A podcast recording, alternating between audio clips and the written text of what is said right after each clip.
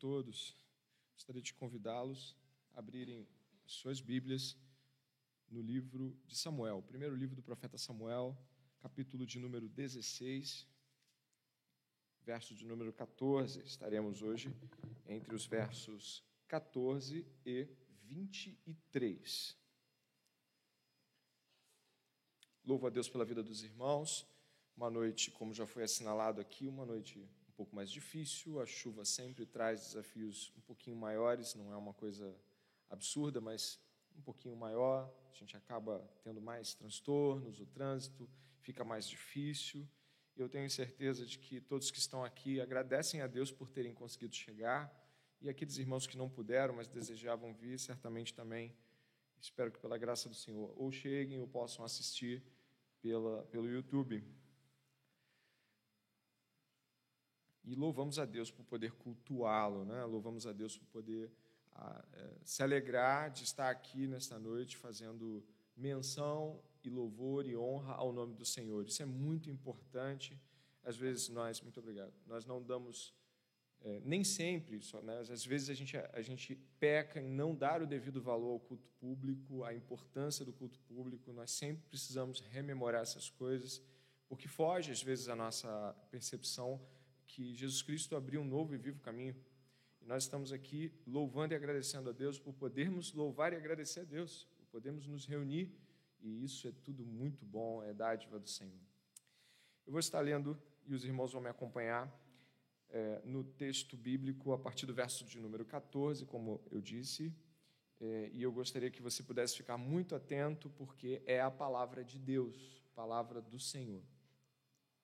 Diz assim: depois que o espírito do Senhor se retirou de Saul, um espírito mau, vindo da parte do Senhor, o atormentava.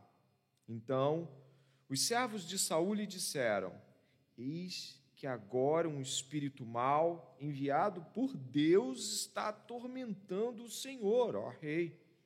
Por isso, mande que estes seus servos, que estão em sua presença, busquem um homem que saiba tocar harpa. Assim, quando o espírito mau, enviado por Deus, vier sobre o Senhor, o homem dedilhará a harpa e o Senhor se sentirá melhor. E Saul disse aos seus servos: Então procurem um homem que saiba tocar bem a harpa e tragam-no para cá. Um dos moços disse: Conheço um filho de Jessé, o belemita, que sabe tocar harpa. Ele é forte e valente homem de guerra, fala com sensatez e tem boa aparência. O Senhor Deus está com ele.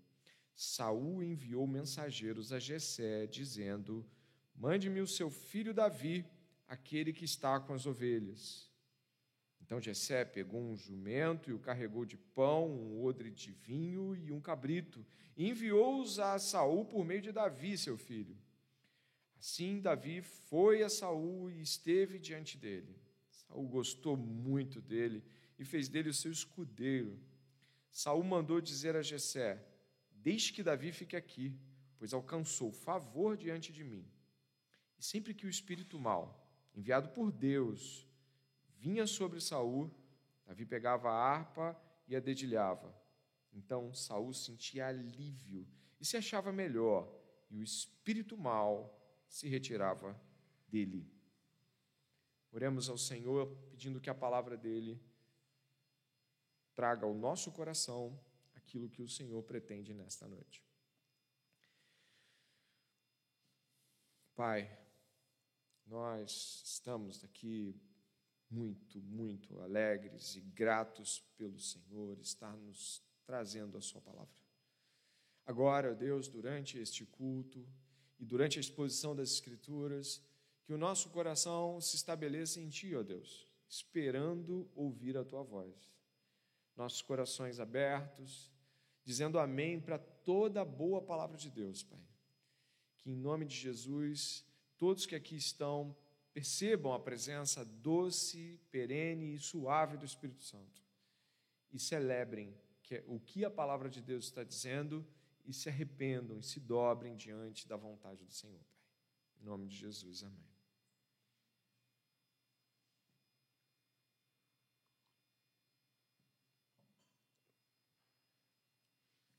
Estamos diante do único caso de possessão demoníaca, ou pelo menos de algo muito parecido com isso no Velho Testamento. Exatamente.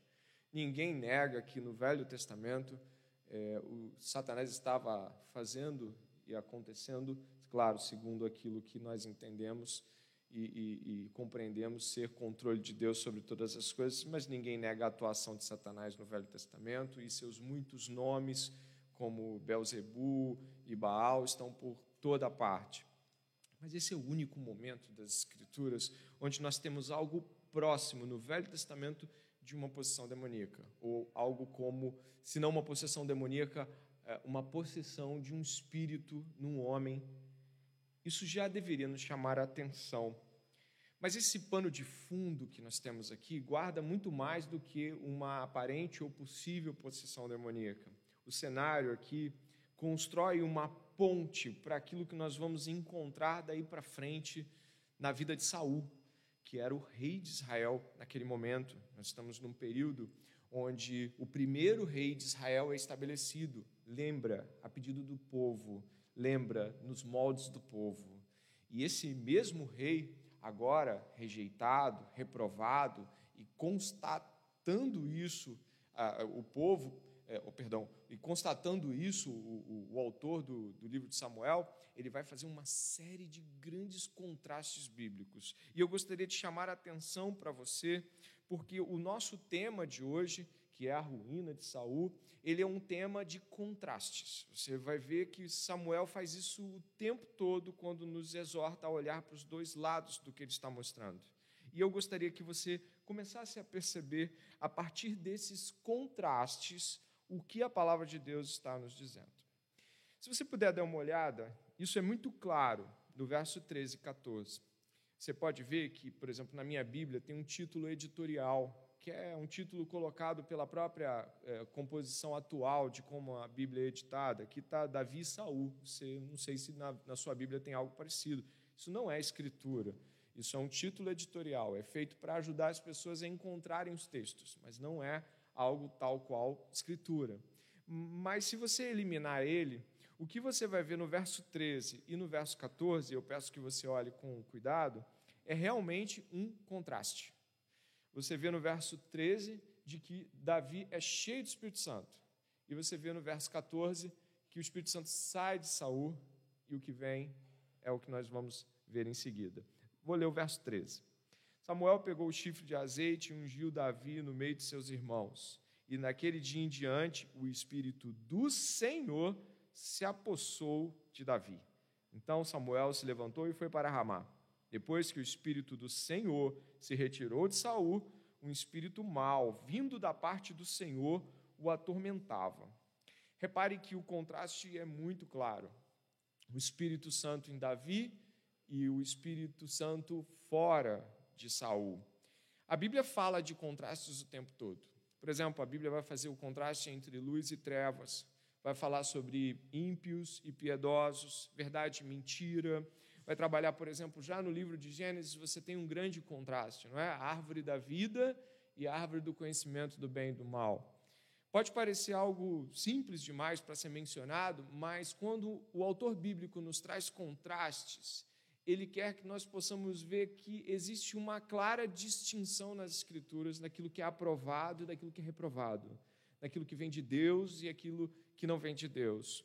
O autor aqui ele expressa isso por meio de colocar o verso 13, para nós, verso 13, para a escritura original, nem verso 13, mas para nós, o verso 13 e o verso 14 são colocados de propósito. É como se o autor da, da, do texto bíblico puxasse a nossa cabeça e falasse: olhe para este contraste. E nós não devemos negar isso de forma alguma. Mas não somente esse contraste é feito, é feito também outros, mais sutis, mas igualmente importantes. O verso primeiro do capítulo, repare, começa dizendo: O Senhor disse a Samuel: Até quando você terá pena de Saul, se eu rejeitei como rei de Israel? Basicamente, ele está fazendo também um contraste. A atitude de Deus e a atitude de Samuel. Samuel, você está fazendo uma coisa que é o contrário do que eu estou fazendo. Eu já rejeitei e você ainda busca alimentar alguma esperança com isso. Existe um contraste. Se você ver o verso 6 e 7, nós também vamos encontrar um outro contraste. Quando Samuel vê o primeiro filho de Jessé, o Eliabe, ele diz lá dentro né, do coração dele, no verso 6, certamente está diante do Senhor o seu ungido. E aí vem a resposta de Deus na mesma hora. Porém, o Senhor disse a Samuel: Não olhe para a sua aparência nem para a sua altura, porque eu o rejeitei. Porque o Senhor não vê como o ser humano vê. O Senhor vê o exterior, porém o Senhor. O, o ser humano vê o exterior, porém o, sen, o Senhor vê o coração. Repare mais uma vez um contraste. Repare, o autor bíblico está intencionalmente trazendo contraposições. A gente não pode deixar de olhar com a hermenêutica, a interpretação do autor. Tem mais um importante aqui, e esse a gente acaba não podendo lembrar de algo mais até do que o texto de, Samuel. Dê uma olhada, por favor, no verso 11. É dito assim: E perguntou a Jessé, Samuel perguntou a Jessé, esses são todos os seus filhos? Jessé respondeu, ainda falta um, o mais moço, ele está apacentando as ovelhas. É claro, o autor bíblico está ressaltando de que um deles ficou de fora. Um deles não foi chamado para isso. Talvez você pense, ah, mera coincidência, não foi chamado, mas podia ser chamado. Não, como eu disse semana passada, era algo muito grande. Samuel foi lá, única vez talvez que Samuel tenha ido na casa de Jessé, isso era uma honra muito grande, os filhos estarem lá, os varões serem abençoados, mas aí deixaram o rapaz lá cuidando das ovelhas. E você repare, por favor, comigo, no capítulo 17, onde nós vamos ter um recorte é, de como devemos olhar o modo como os irmãos de, de Davi olhavam para ele. Olha o capítulo 17, verso de número 28. Davi vai levar uma marmita lá para os irmãos que estão na guerra contra os filisteus, um queijo lá, e aí o que acontece? Davi solta um, uma frase que semana que vem você vai estudar melhor, mas a frase de Davi é: Quem é este incircunciso que está desafiando o Senhor. Né? E a gente sabe que Golias lançou um desafio. Olha o que acontece aqui. Eliabe, verso 28. Eliabe, o irmão mais velho, ouviu Davi falando com aqueles homens. Ele ficou irado com Davi e disse: Por que você veio para cá? E com quem você deixou aquelas poucas ovelhas no deserto? Sei que você é presunçoso e mau. Você veio aqui só para ver a batalha há um claro desprezo pelo trabalho de Davi. Basicamente, você está lá com aquelas, aqueles gatos pingados de ovelha, você não tem o que fazer, não. Esse desprezo, ele é um desprezo proposital. O autor bíblico ele faz questão de mencionar isso, mas nós não podemos perder a hermenêutica aqui. Em que sentido? O autor bíblico propõe um contraste. E nós também fazendo paralelos e contrastes, também podemos encontrar em Jesus a mesma figura. Em João capítulo 7, quando Jesus estava para subir para a festa judaica dos tabernáculos, os irmãos dele também fizeram esse tipo de comportamento. O texto bíblico diz assim: passadas estas coisas, Jesus andava pela Galiléia, porque não desejava andar pela Judéia, visto que os judeus queriam matá-lo. E a festa dos judeus, chamada festa dos tabernáculos, estava próxima entre os irmãos de Jesus se dirigiram a ele e disseram: Deixe este lugar e vá para a Judéia, porque também os seus discípulos vejam o que você faz. Porque se alguém quer ser conhecido, não pode ser, é, não pode realizar os seus feitos em segredo. Já que você, já que você faz essas coisas, manifeste-se ao mundo. Verso 5 diz: Acontece que nem mesmo os irmãos de Jesus criam nele. Ah, o contraste também é muito claro. Jesus Cristo não era crido pelos seus irmãos, desprezado pelos seus irmãos. É, é importante que eu e você estejamos aqui atentos a que se refere este tipo de dimensão.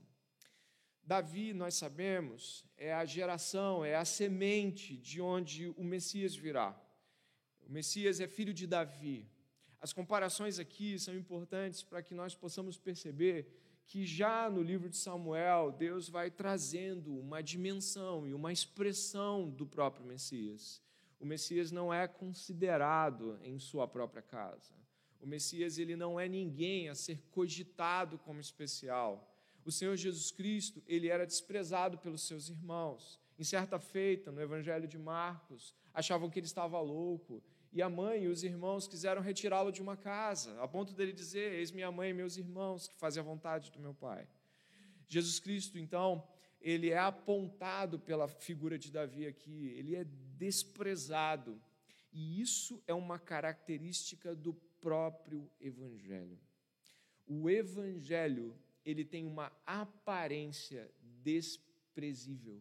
Ele, ele é uma proclamação e, e, eu não sei se você percebe que as coisas vão se ampliando conforme você vai pensando mais na história de Davi.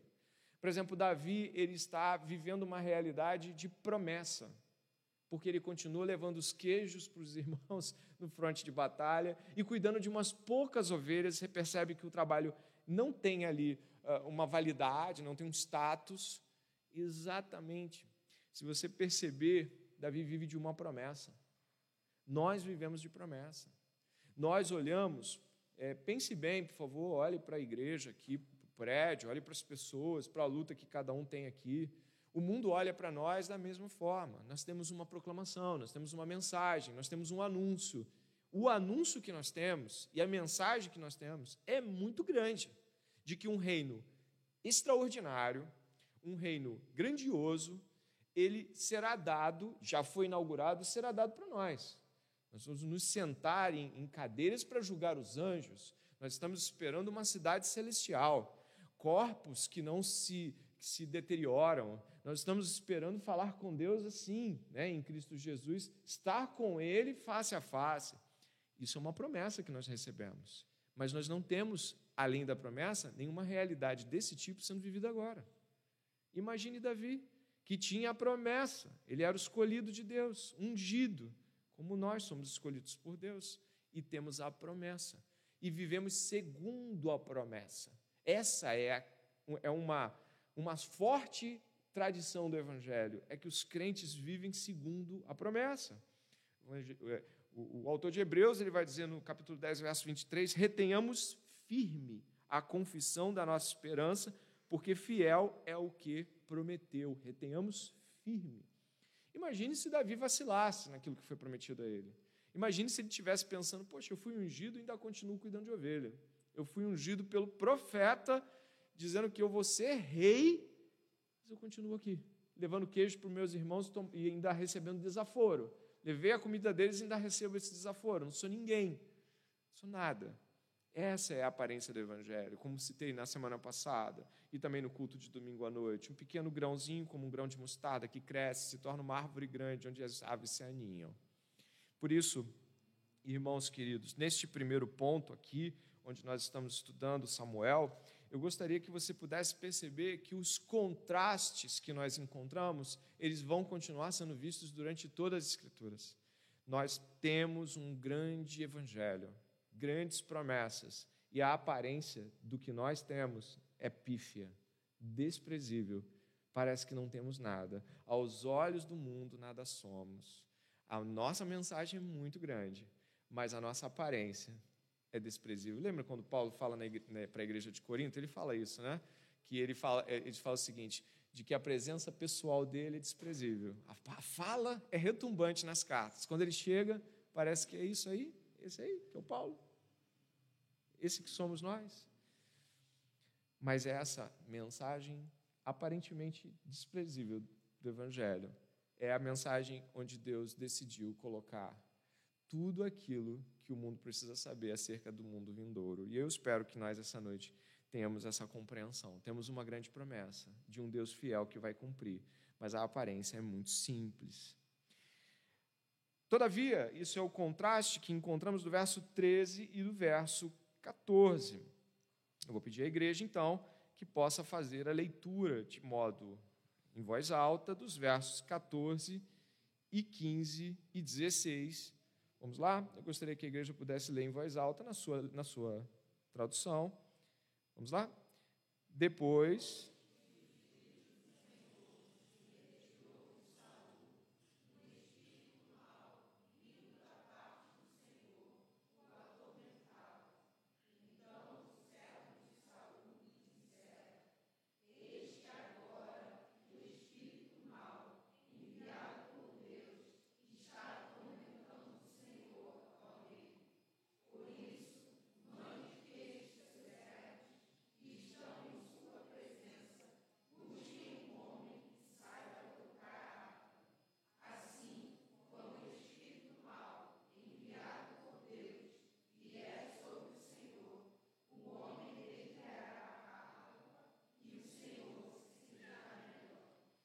Gostaria que você pudesse reparar em alguns textos bíblicos aqui que você leu. O verso 14 diz que o espírito mal é da parte de quem? Do Senhor. O verso 16 também diz que o espírito mal, verso 16, parte B, é enviado por Deus.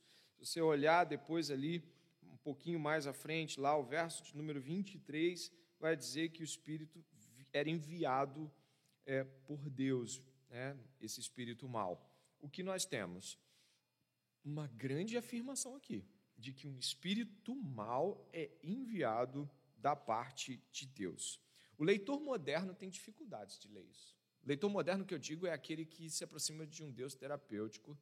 Ele não olha para isso e diz assim, ok, poxa, grande Deus esse, né? Não, não, peraí. O Deus que eu conheço só faz coisa boa. E não vai enviar um espírito mal para atormentar a vida de um homem, que já está atormentado por si mesmo, né? já é um atormentado. Não, não vai fazer um negócio desse. O texto bíblico não está aqui para que você crie é, subversões para amenizar ele. Não é.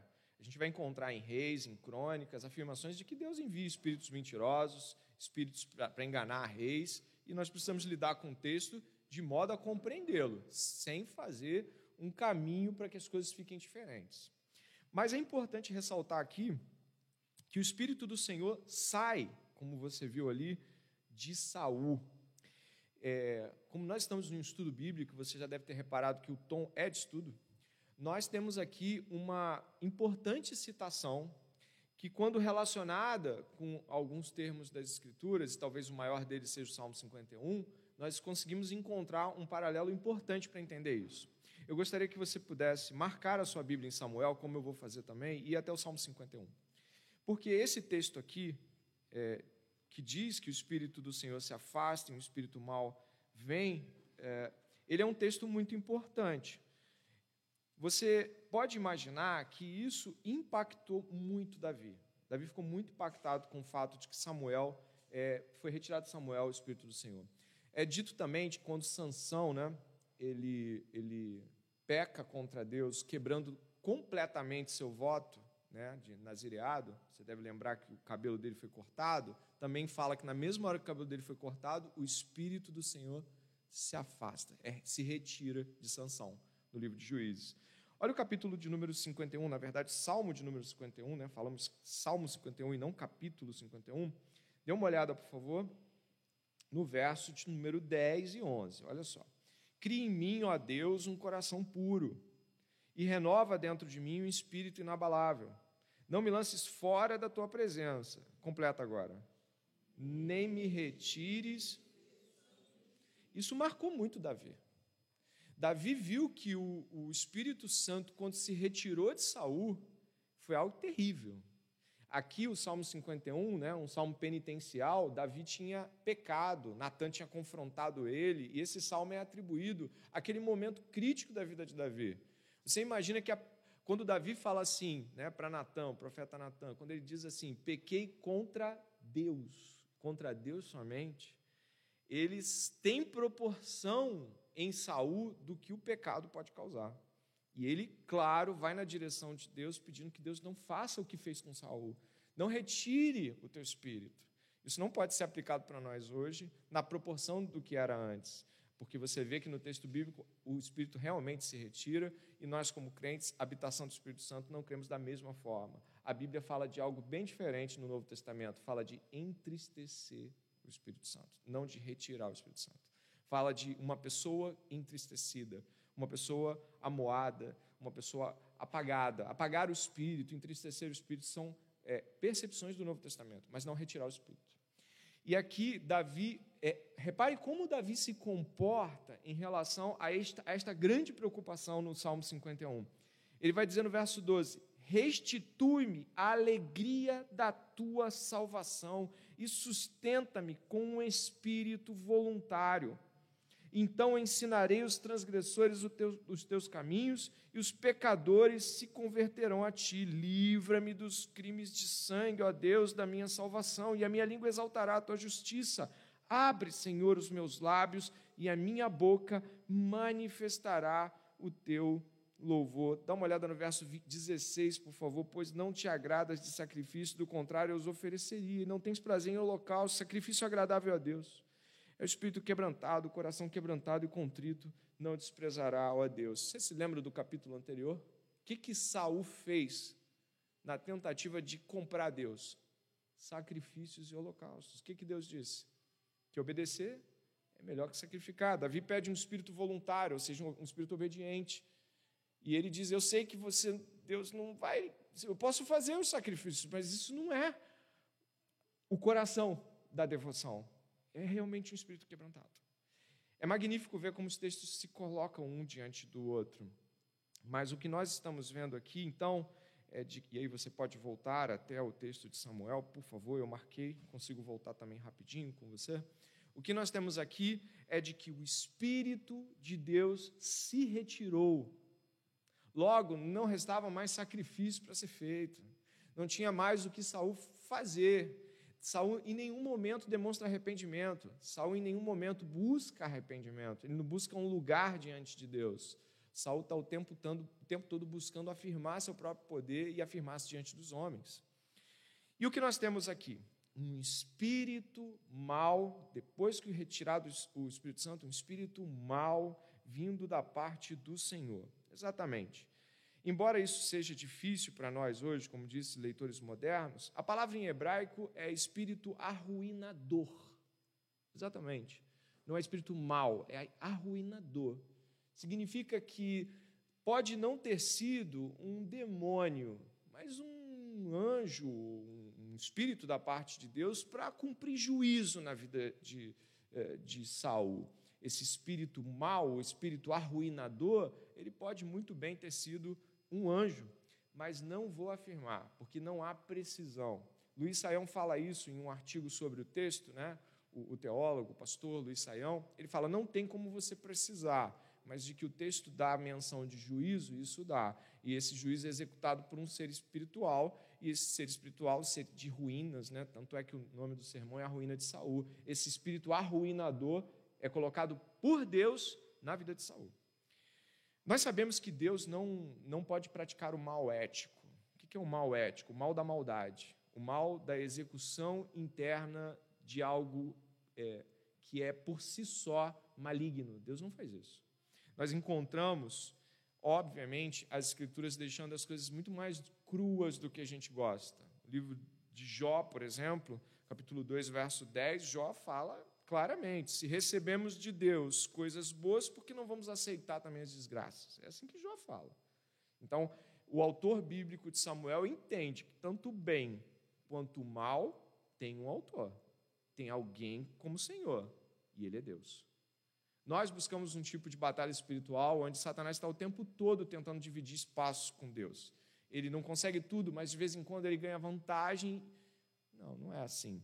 Nós compreendemos é, Isaías 55, onde Deus diz: Eu crio a luz e crio as trevas, eu faço o bem-estar e faço desgraça, calamidade. No texto bíblico diz calamidade. O que significa? Que Deus inflige, sim, dores, sofrimentos.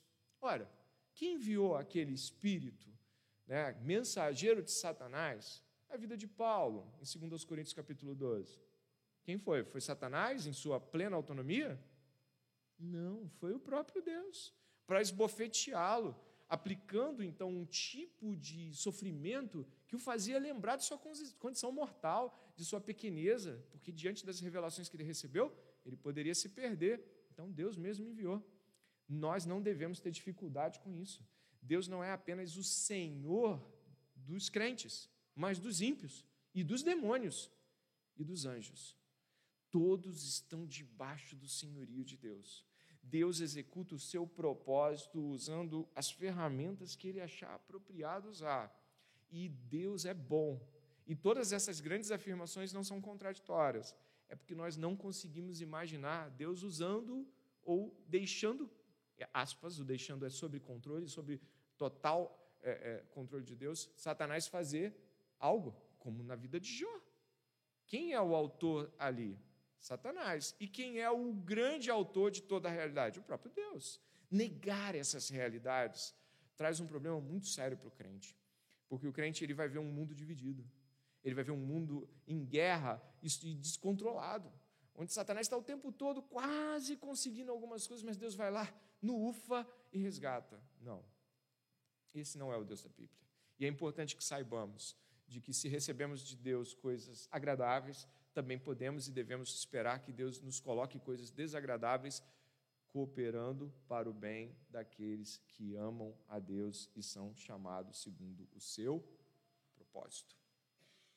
Então, esse espírito, ele tem, a palavra hebraica é, pode ser arruinador, espírito de calamidade, espírito de infortúnio. A, a palavra se desdobra para várias possibilidades, compreendendo então de que Deus nunca é agente do mal ético, do mal em sua essência maligna. Deus nunca projeta, planeja ou faz coisas malignas, mas usa todas as coisas que criou inclusive aquelas que se desvirtuaram do seu propósito, para que, num propósito maior, ele execute aquilo que é sua vontade. E a vontade de Deus, sabemos que é boa, agradável e perfeita.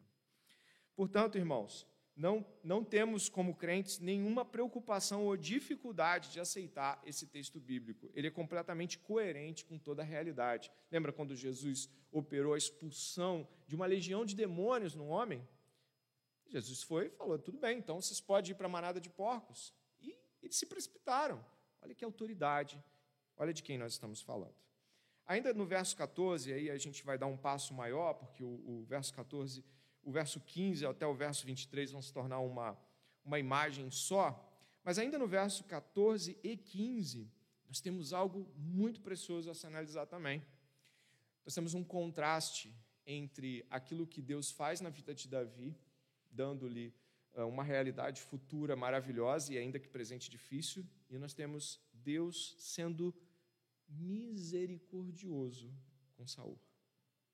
Exatamente, talvez você não tenha visto, mas existe graça comum de Deus aqui na vida de Saul. Quando Deus envia Davi para que ele toque harpa e amenize o sofrimento de Saul, é graça de Deus. Deus não precisava fazer isso com Saul é graça, é bondade. É, sabe, imagine alguém humilhando, blasfemando o nome de Deus num leito de hospital, todo lá cheio de, de, de coisas penduradas, já ali alguém, alguns já dizendo, não vai passar dessa semana, e, e a pessoa começa a praguejar, a blasfemar, a insultar, a falar todo tipo de coisa, a, e, e de repente você ouve que ela recebeu uma alta misteriosa. As coisas mudaram. Que, que é isso? Exatamente. Deus faz chover sobre bons e maus, faz o sol se abrir, sol raiar sobre bons e maus. As escrituras apontam de que Deus é bom. E vemos a bondade de Deus aqui ao amenizar o sofrimento de Saul, ainda que isso não vá trazer nenhuma consequência final de salvação para Saul. Deus é bom. Ponto. Deus é bom. E ao, ao, ao entender essas coisas, é preciso que a gente, mais uma vez, se lance diante da, da narrativa e veja o quão profundo é isso. Né? O texto bíblico segue dizendo assim, verso 17: Procurem um homem que saiba tocar bem harpa e tragam para cá. Um dos moços traz o filho de Jessé. Saul manda enviar o filho de Jessé. Eu tenho aqui algumas coisas interessantes para você pensar. Repare que uh, Saul exige obediência imediata e ele nunca foi imediatamente obediente a nada, mas aqui ele, ele exige uma obediência imediata dos seus servos. Rapidamente todo mundo traz. Jessé manda comida, não chega de mãos vazias. Davi não chega de mãos vazias, tem vinho, tem pão. Repare que há uma oferta aqui para o rei, como você deve ter lido aqui no verso número 20. Jessé pegou um jumento, carregou de pão, né? Isso é uma expressão para dizer que ele abarrotou esse animal cheio de comida, de vinho, um cabrito, e enviou a Saul por meio de Davi. Ainda deu oferta, ainda deu presentes para Saul. Saul exige obediência imediata, recebe presentes, recebe alguém tocando para amenizar o seu sofrimento, e isso tudo é graça comum de Deus. É quando Deus age de modo benévolo e bondoso para com pessoas que agem em desobediência a Ele, em contraste a Ele, em completa rebeldia. Deus é bom. E aqui, indo para esses dez minutinhos finais, eu quero que nós possamos reparar em mais um grande contraste evangélico. Mais um grande contraste.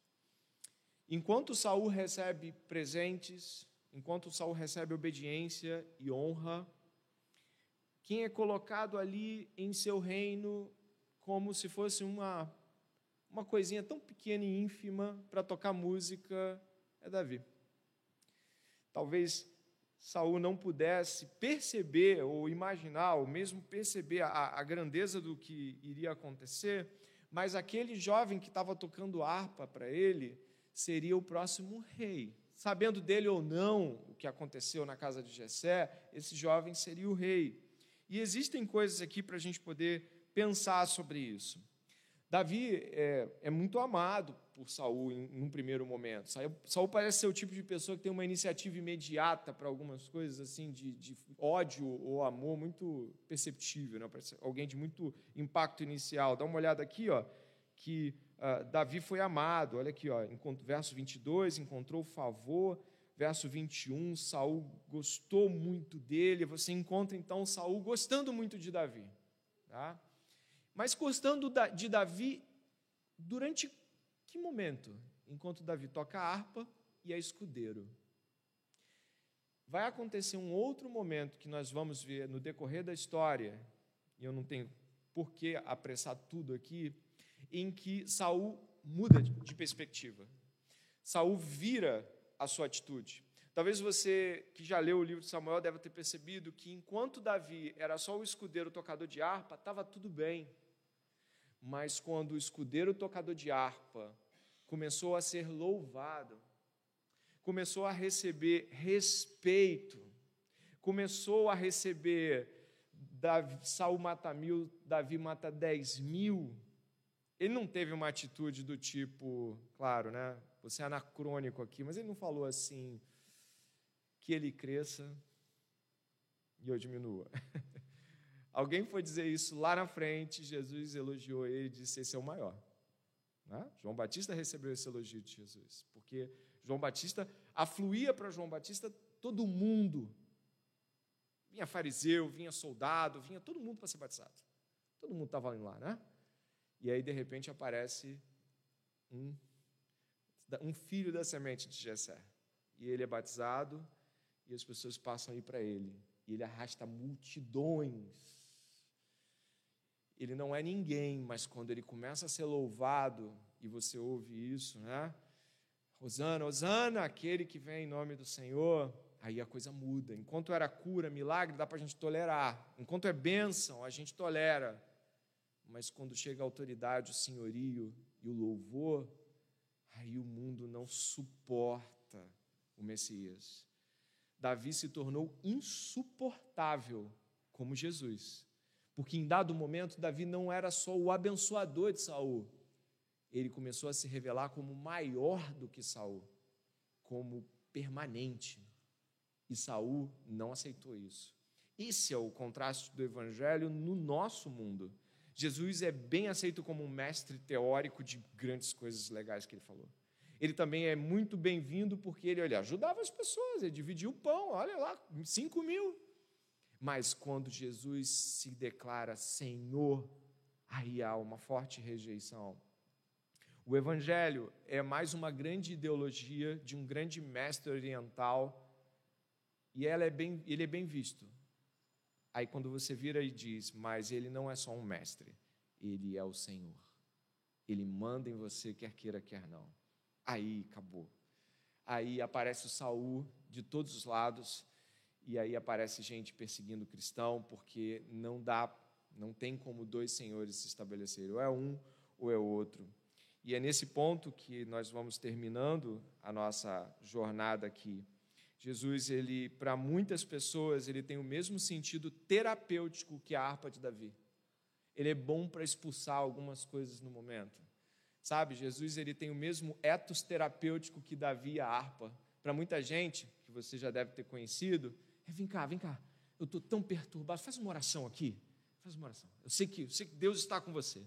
Eu não sei se você reparou, mas é isso também que está dito no verso 18. Deus está com você. Eu sei que você é um homem, de, você é uma mulher diferente. Você é diferente aqui nesse trabalho. Você não é igual a todo mundo. Você, ora aqui por mim. Eu estou com um problema em casa. Aí vem, sabe? Aí você toca a harpa. E aí o que acontece? Pessoa, nossa, eu estou até mais calmo com o que você falou. Mas a diferença vai ser quando você pregar o Evangelho, quando estabelecer o senhorio de Cristo. E aí você vai ver se o que a pessoa estava buscando é, é o Jesus terapêutico, o da vida harpa, ou se era o Senhor dos senhores, que estabelece e esmaga seus inimigos, poderoso Rei. E aí a coisa muda, né? Sabe onde nós estamos?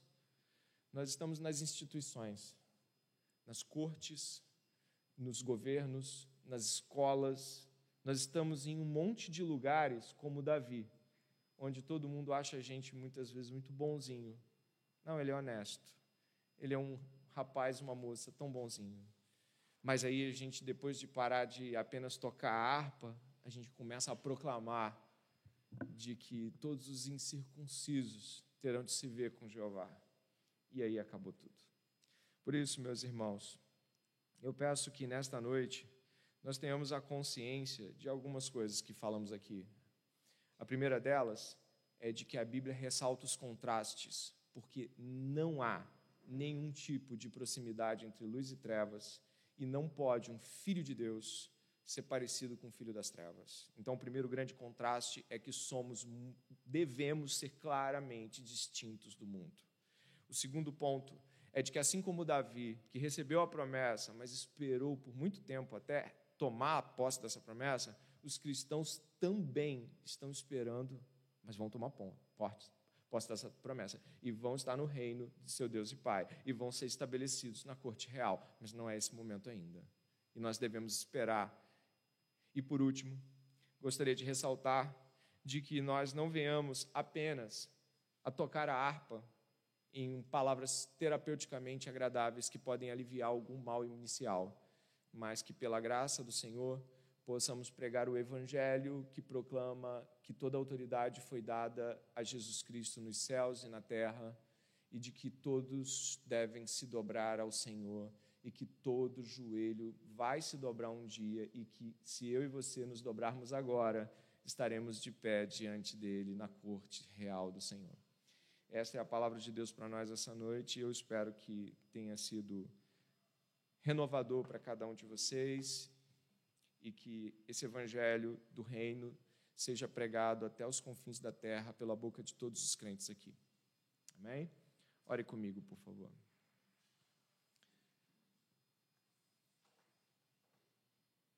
Senhor, não há como esta noite nos afastarmos das grandes promessas do Senhor, porque elas são prometidas e serão cumpridas. Por isso, nós não tememos aqui hoje que venhamos perder a passada, mas te pedimos uma coisa em nome de Jesus: que venhamos dar testemunho dessas promessas, que venhamos a proclamar, Senhor, o senhorio de Cristo, que venhamos a falar para todas as pessoas de que há um rei sobre esse mundo. Esse mundo não está ao léu, o caos não está instituído, existe um rei. E que este reino está crescendo e avançando, reino vitorioso de Jesus. Pai, eu te peço para mim, para todos aqui, que não venhamos a tratar o que ouvimos, Senhor, como apenas mais uma boa ou média ou simples exposição de algo que nós cremos, mas como uma grande, Senhor, uma grande proclamação que devemos levar amanhã para os nossos trabalhos, faculdades, família, escola, não importa para onde, importa que o reino seja pregado, Pai. Por isso, em nome de Jesus, que não tenhamos medo dos saús que se levantam, porque em Cristo Jesus nós fomos escolhidos para dar testemunho desta grande palavra. Abençoa, Pai, a nossa ida até em casa quando formos e nos prepara para o domingo para ouvir a palavra de Deus, para testemunhar. Que em nome de Jesus estejamos atentos, porque o Senhor Jesus está voltando. Amém. Amém.